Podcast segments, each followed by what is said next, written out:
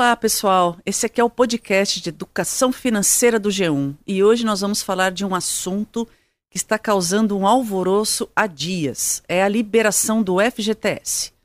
Eu sou a Marta Cavalini e quem está aqui comigo hoje é a minha colega Karina Trevisan. Oi, gente, vamos lá.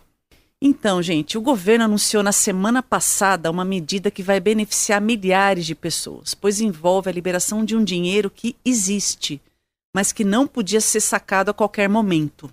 Pois é, gente, é o Fundo de Garantia do Tempo de Serviço, o famoso FGTS, que é uma espécie de poupança forçada, digamos assim, que o empregador faz para o funcionário, mas que só pode ser retirado em situações específicas. São elas aí demissão sem justa causa, compra de uma casa própria ou aposentadoria. Mas para injetar um dinheiro na economia, nesses tempos de crise, de recuperação lenta, o governo anunciou a liberação desse dinheiro para todo mundo que tem saldo de FGTS. Pois é, é uma boa notícia, né, em tempos de crise econômica e desemprego alto, né? Pois se trata de um dinheiro que pode trazer um respiro para o orçamento apertado de muitos brasileiros. Essa liberação, na verdade, tem duas modalidades, digamos assim. A gente vai explicar direitinho como cada uma vai funcionar, né, Karina? É isso aí, gente. Vamos então explicar qual que é a diferença entre cada uma delas. Uma é a liberação já nesse ano de até 500 reais de cada conta que o trabalhador tiver, seja aí do emprego atual ou de um trabalho anterior que ele tenha tido. Sim, nesse caso, os saques começarão a ser liberados a partir de setembro desse ano. A Caixa Econômica vai divulgar um cronograma, gente, para essa liberação. E esses saques poderão ser feitos até março de 2020. É, gente, os pagamentos vão ser feitos da seguinte forma: para quem tiver conta poupança na Caixa, o depósito vai ser feito automaticamente. Agora, os correntistas que não quiserem sacar os valores, eles vão precisar informar para o banco. Quem tiver um cartão cidadão pode fazer o saque nos caixas eletrônicos. E saques de menos de 100 reais podem ser feitos até em casas lotéricas, com apresentação de carteira de identidade e número do CPF. É, gente, um ponto importante é que quem sacar esse dinheiro vai continuar tendo direito àquela retirada integral do valor do FGTS em caso de demissão sem justa causa. Pois é, gente, o governo estima que mais ou menos 23 milhões de pessoas, ou seja, muita gente, vai ter condição de quitar suas dívidas com dinheiro desses saques de até 500 reais. Os dados mais recentes mostram que 37% das pessoas que têm dívidas, que estão aí com os nomes na lista dos devedores têm dívidas menores que 500 reais, ou seja, é uma bela ajuda para quem precisar finalmente conseguir limpar o nome, né, Marta? Oh, e como? A gente conversou com o Daniel Cavagnari, que ele é coordenador do curso de Gestão Financeira do Centro Universitário Internacional Uninter. E ele deu dicas de como gastar esse dinheiro. Vamos ouvir. Você sabe que na, na atual condição, com o número de famílias e os tipos de famílias e o tamanho da renda que elas têm, é, isso varia muito. E, é engraçado isso, porque, por exemplo, para mim, 500 reais pode não representar muita coisa. Para você, talvez seja alguma coisa interessante. Mas desses 500 reais, o que a pessoa pode fazer? Sim, ela pode ir lá e quitar suas dívidas. Mas veja bem, a gente ainda está num cenário da altíssima taxa de desemprego. Isso significa que tem gente que está passando fome e que não se importe de continuar com dívidas, de utilizar esse dinheiro, obviamente, para se sustentar, afinal de contas. No caso, as próprias famílias têm que pesar isso, né? É importante que você pague suas dívidas e tenha seu nome limpo, isso é importantíssimo. Você começar do zero é melhor do que começar do negativo. Então, é, para muitos que já estão encaminhados, que já, estão, já conseguem colocar a, a, a sua renda em dia, é claro que ela tem que quitar imediatamente a, a, a, sua dívida, né? Não tem o que fazer com esse dinheiro simplesmente e, e alguma coisa para si, nem pensar isso. Ou simplesmente ir, ir, lá e gastar, simplesmente achando que é um, bônus ou um benefício que apareceu. A melhor coisa do mundo é realmente você quitar sua dívida, sentir aquele alívio financeiro né, e tocar a vida em frente. A outra questão é você pagar a conta de luz, de telefone ou até da venda que você tem comprado fiado. Tem que aproveitar e utilizar esse dinheiro da melhor forma possível. É importante que as pessoas, antes de sacarem esse dinheiro, elas colocarem no papel e planejarem o que vão fazer com ele. Tentar perceber o que, que é mais importante e o que é menos importante. Bom, agora a gente vai explicar a outra possibilidade de retirada do FGTS aí nesse anúncio do governo, que é o chamado saque aniversário. Bom, como o próprio nome já diz, ele vai ser liberado de acordo com o mês em que o beneficiário nasceu. Para quem está confuso, vamos lá. Funciona da seguinte forma. A partir do ano que vem, quem tem dinheiro em conta ativa ou inativa de FGTS pode fazer saque uma vez por ano, naquele período estipulado para cada mês de aniversário do trabalhador. Então, gente, para 2020 já foi estipulado um cronograma e ele vai variar de acordo com o mês de nascimento do beneficiário. Então, aí no G1, se vocês entrarem, vocês vão ver, nossas matérias têm todas essas informações. É, aí a partir de 2021 já muda. O saque vai ser feito no primeiro dia do mês de aniversário até o último dia útil do segundo mês aí na sequência. Então, por exemplo, se a data do seu aniversário for 10 de março, você vai ter direito de sacar entre 1 de março até o último dia útil de maio. É, gente, só que quem quiser migrar para essa modalidade de saque anual vai ter que avisar a Caixa Econômica já a partir de outubro. O banco ainda não informou como será feita essa comunicação que a pessoa vai ter que fazer. Aliás, ainda faltam vários detalhes, né, de como será feita a retirada, enfim, tanto dos 500 reais, né, do limite de 500 reais, como do saque aniversário. Mas nós aqui no G1 vamos informar cada novidade referente a esse assunto, né, Karina?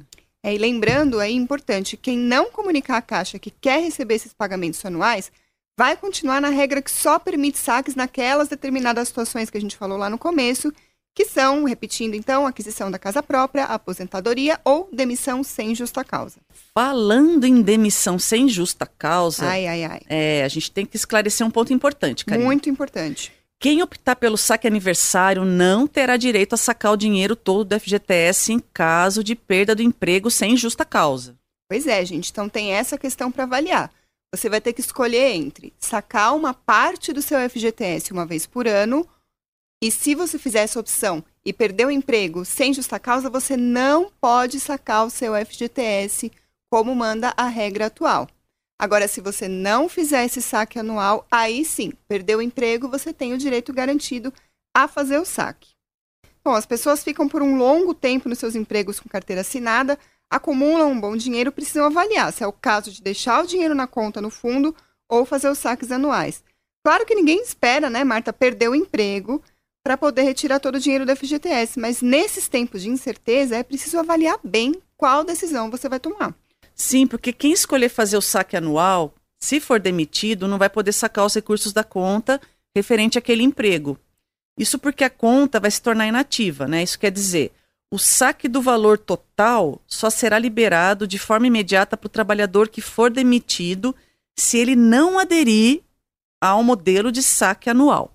Ou seja, é bastante coisa para você prestar atenção antes de decidir se para você é vantajoso ou não fazer esse saque anual. O Daniel Cavanhar, ele explica que você precisa avaliar quais são os seus gastos, a sua situação financeira e até os seus hábitos financeiros. Tudo isso deve ser levado em conta.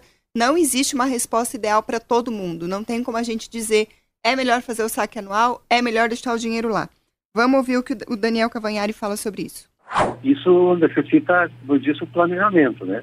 Do que você vai fazer com esse dinheiro do fundo de garantia, por exemplo. Se você vai sacar ele, porque você vai investir em algum lugar, porque você vai pagar alguma dívida ou porque você vai fazer algum tipo de investimento, o motivo de você estar tá fazendo isso é provavelmente porque você perdeu o, o, o, emprego há algum tempo e você tem contas inativas que você pode acessar.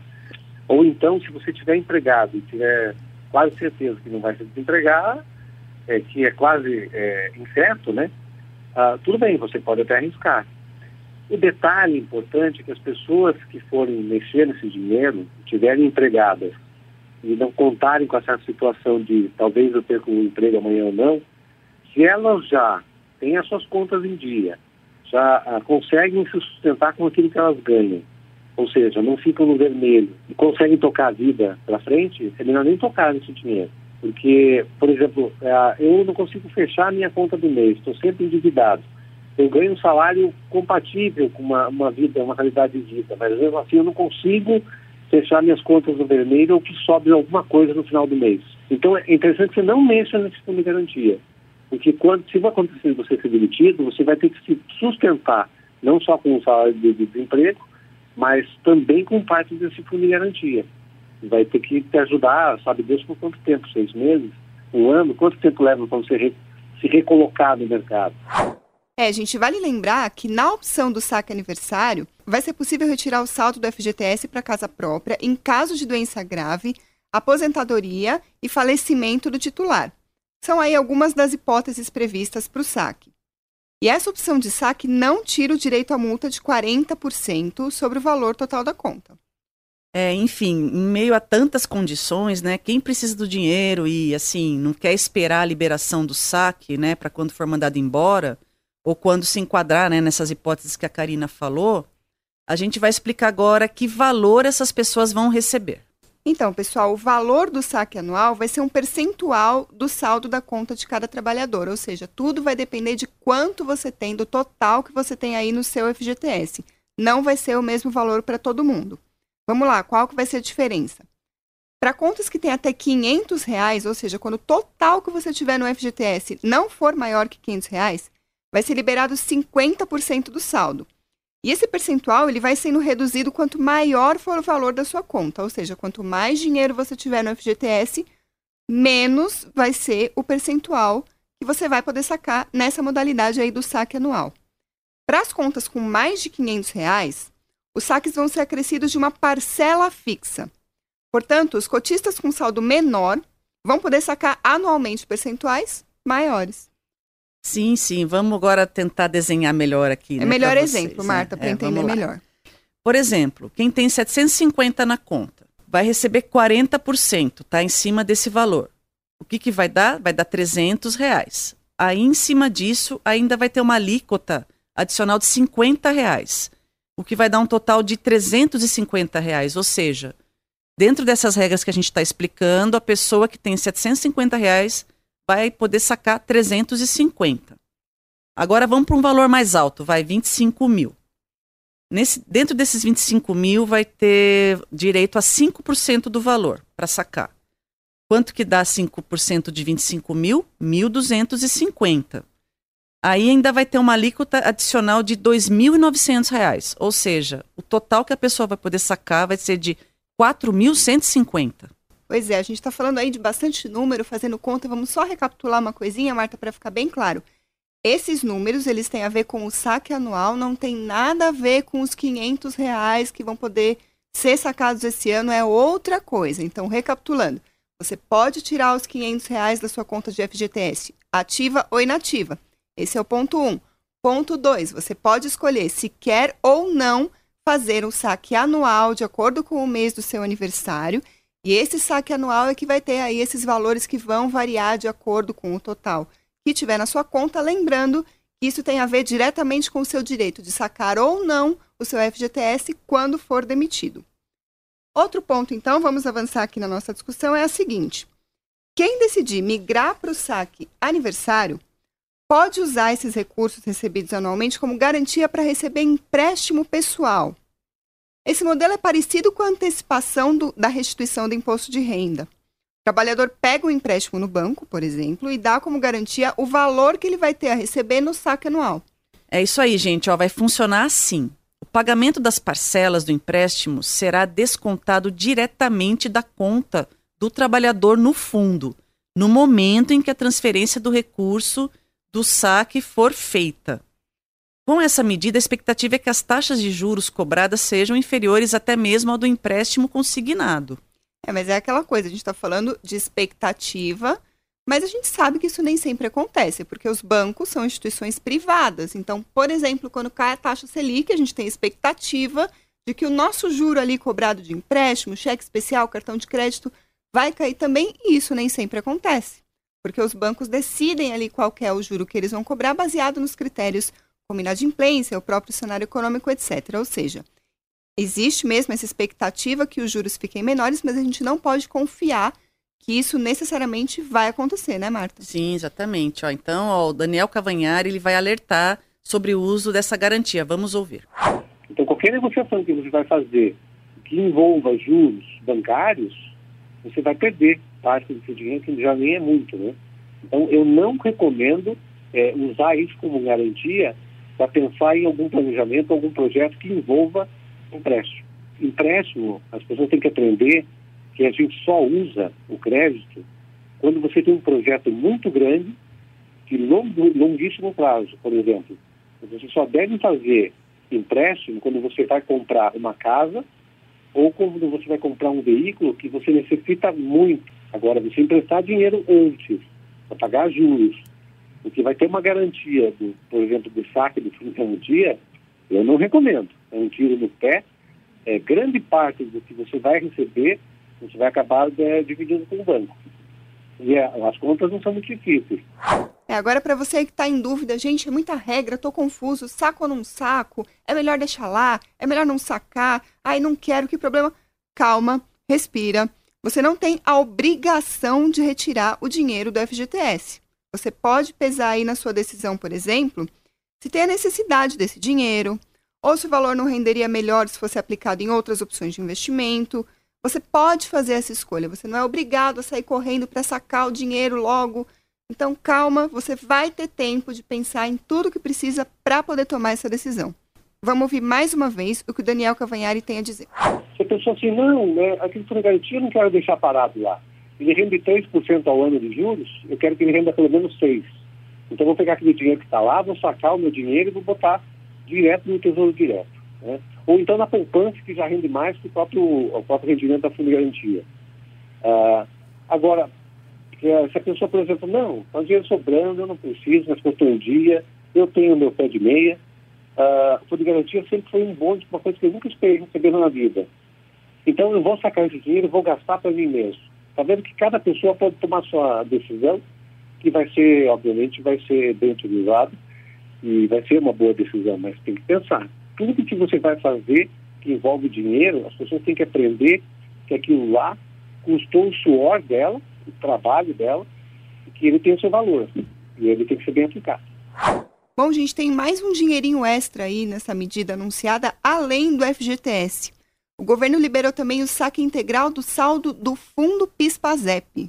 Ele começa a partir do dia 19 de agosto. Não vai ter prazo limite para esses saques, então quem tiver recursos referentes aí ao PIS, o saque vai precisar ser feito na Caixa. E para quem tiver saques do PASEP, precisa ser feito no Banco do Brasil.